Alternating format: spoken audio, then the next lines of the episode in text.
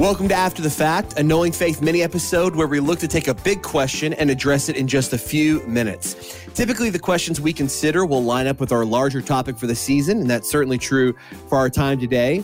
This season on Knowing Faith, we are discussing Romans, and joining us today is Doctor Greg Allison. Doctor Allison is professor of Christian theology at the Southern Baptist Theological Seminary. He's the author of several books that are including but not limited to Historical Theology, an Introduction to Christian Doctrine, fifty Core Truths of the Christian Faith, and Roman Catholic Theology and Practice and Evangelical Assessment. Doctor Allison, welcome to After the Fact. Thanks for joining us. Thanks again for having me. I love the After the Fact. Glad to join you. Well, we, we Doctor Allison goes way back with the Knowing Faith crew. Anytime we have a chance to have Doctor Allison on, we are trying to still, we've brought you in to talk about the Holy Spirit, to talk about uh, the Catholic Church, to talk about uh, uh, Genesis and creation accounts with Augustine. I mean, we have brought you in as our resident historical theologian, and we are grateful for you. Thank Thanks. you. Thanks. Uh, I remember uh, high-fiving that J T English guy right on a point that uh, he and I were against you and Jen or something like that. Yeah, yeah. No, something. I... I can remember that. I can remember. I can. Uh, I can. I can remember the internet definitely siding most decidedly with you and J T, and I think I think they were wise to do so. Well, here's our big question for today: did Martin Luther have anything to say about righteousness of God and Romans? Absolutely. Uh, one of uh, Martin Luther's uh, favorite books, if not his favorite book in the Bible, was Romans. But before he became a follower of Jesus, Uh, he really focused on Romans one seventeen, which talks about the righteousness of God, but that he read as the justice of God, hmm. which was about God's wrath and condemnation towards sinners. Hmm. And, and, and he, as he thought about the justice of God, he experience, experienced terror in his heart. I mean, it was, it struck just horror in his heart, because he knew that his temp- attempts to merit the righteousness of God, the grace of God, through a confession of sin, praying good works, he knew that all of his temp- attempts were futile.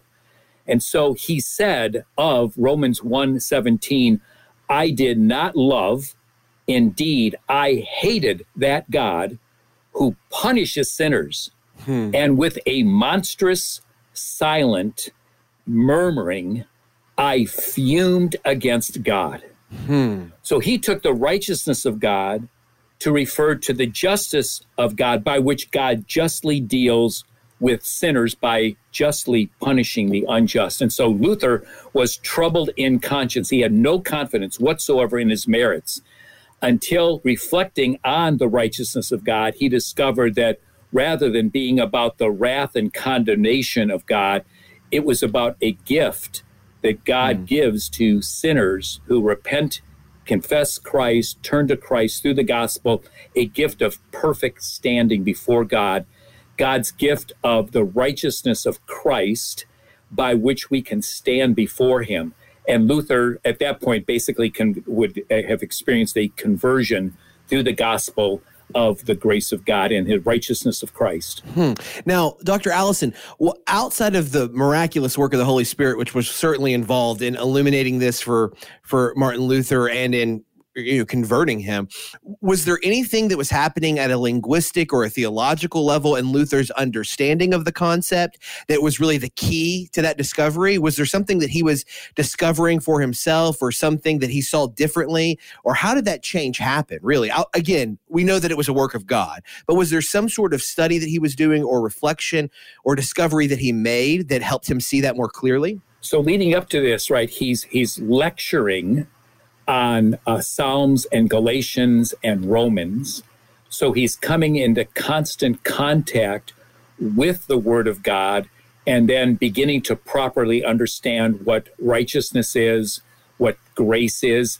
He, he's also, right, a medieval Roman Catholic, right, whose understanding of grace is divine favor that's infused into him through the sacraments, Uh, a divine favor that then transforms his life and enables him to cooperate with grace, engage in good works, and merit eternal life. But that was not satisfying to him, right? Right. He, again, was struck with terror in his heart, in his conscience, Uh, he felt like a guilty sinner, as he was. And this infusion of grace was not working for him. He knew that he could never do enough to cooperate with grace to merit forgiveness. So uh, he begins to understand then, right, that grace is about God's imputation, hmm. uh, his God's declaration of him not guilty, but righteous instead. This is the doctrine of justification. Right. The justification uh, isn't about transformation. It's about a divine declaration. We're no longer condemned, right? We're no longer guilty, right? We're forgiven of our sins. And uh, as importantly, the righteousness of Jesus Christ, the perfect righteousness of God's Son, is attributed to it uh, to us, put in our account. So God, when he sees us, sees us clothed in the perfect righteousness of Jesus Christ. Luther needs the perfect righteousness of Jesus Christ to stand before God, and he has it through the gospel of justification by grace through faith in Christ. Okay, so that that moves him from an, an, an infusion understanding yes. to an imputation understanding. The key, the whole difference, yep. So imputation, and for him, he, he calls it the sweet exchange, right? Hmm. Our righteous, our sin is imputed to Christ. Our sin is given to Christ. Christ's righteousness is imputed to us, is accredited to our account. The sweet exchange, we give Christ our sin, he gives us his righteousness. Nothing sweeter than that. That's imputation. Absolutely. It was, it was good news for Luther, and it's good news for you and I. Um, exactly. Yep. Doctor Allison, thank you so much for joining us again. We are honored every time that you're here and blessed by it. Thank you. Thank you, Kyle. After the Fact is brought to you by the Southern Baptist Theological Seminary. If you want to study with incredible professors like Doctor Allison, head over to s b t s dot e d u and discover why Southern Seminary is trusted for truth.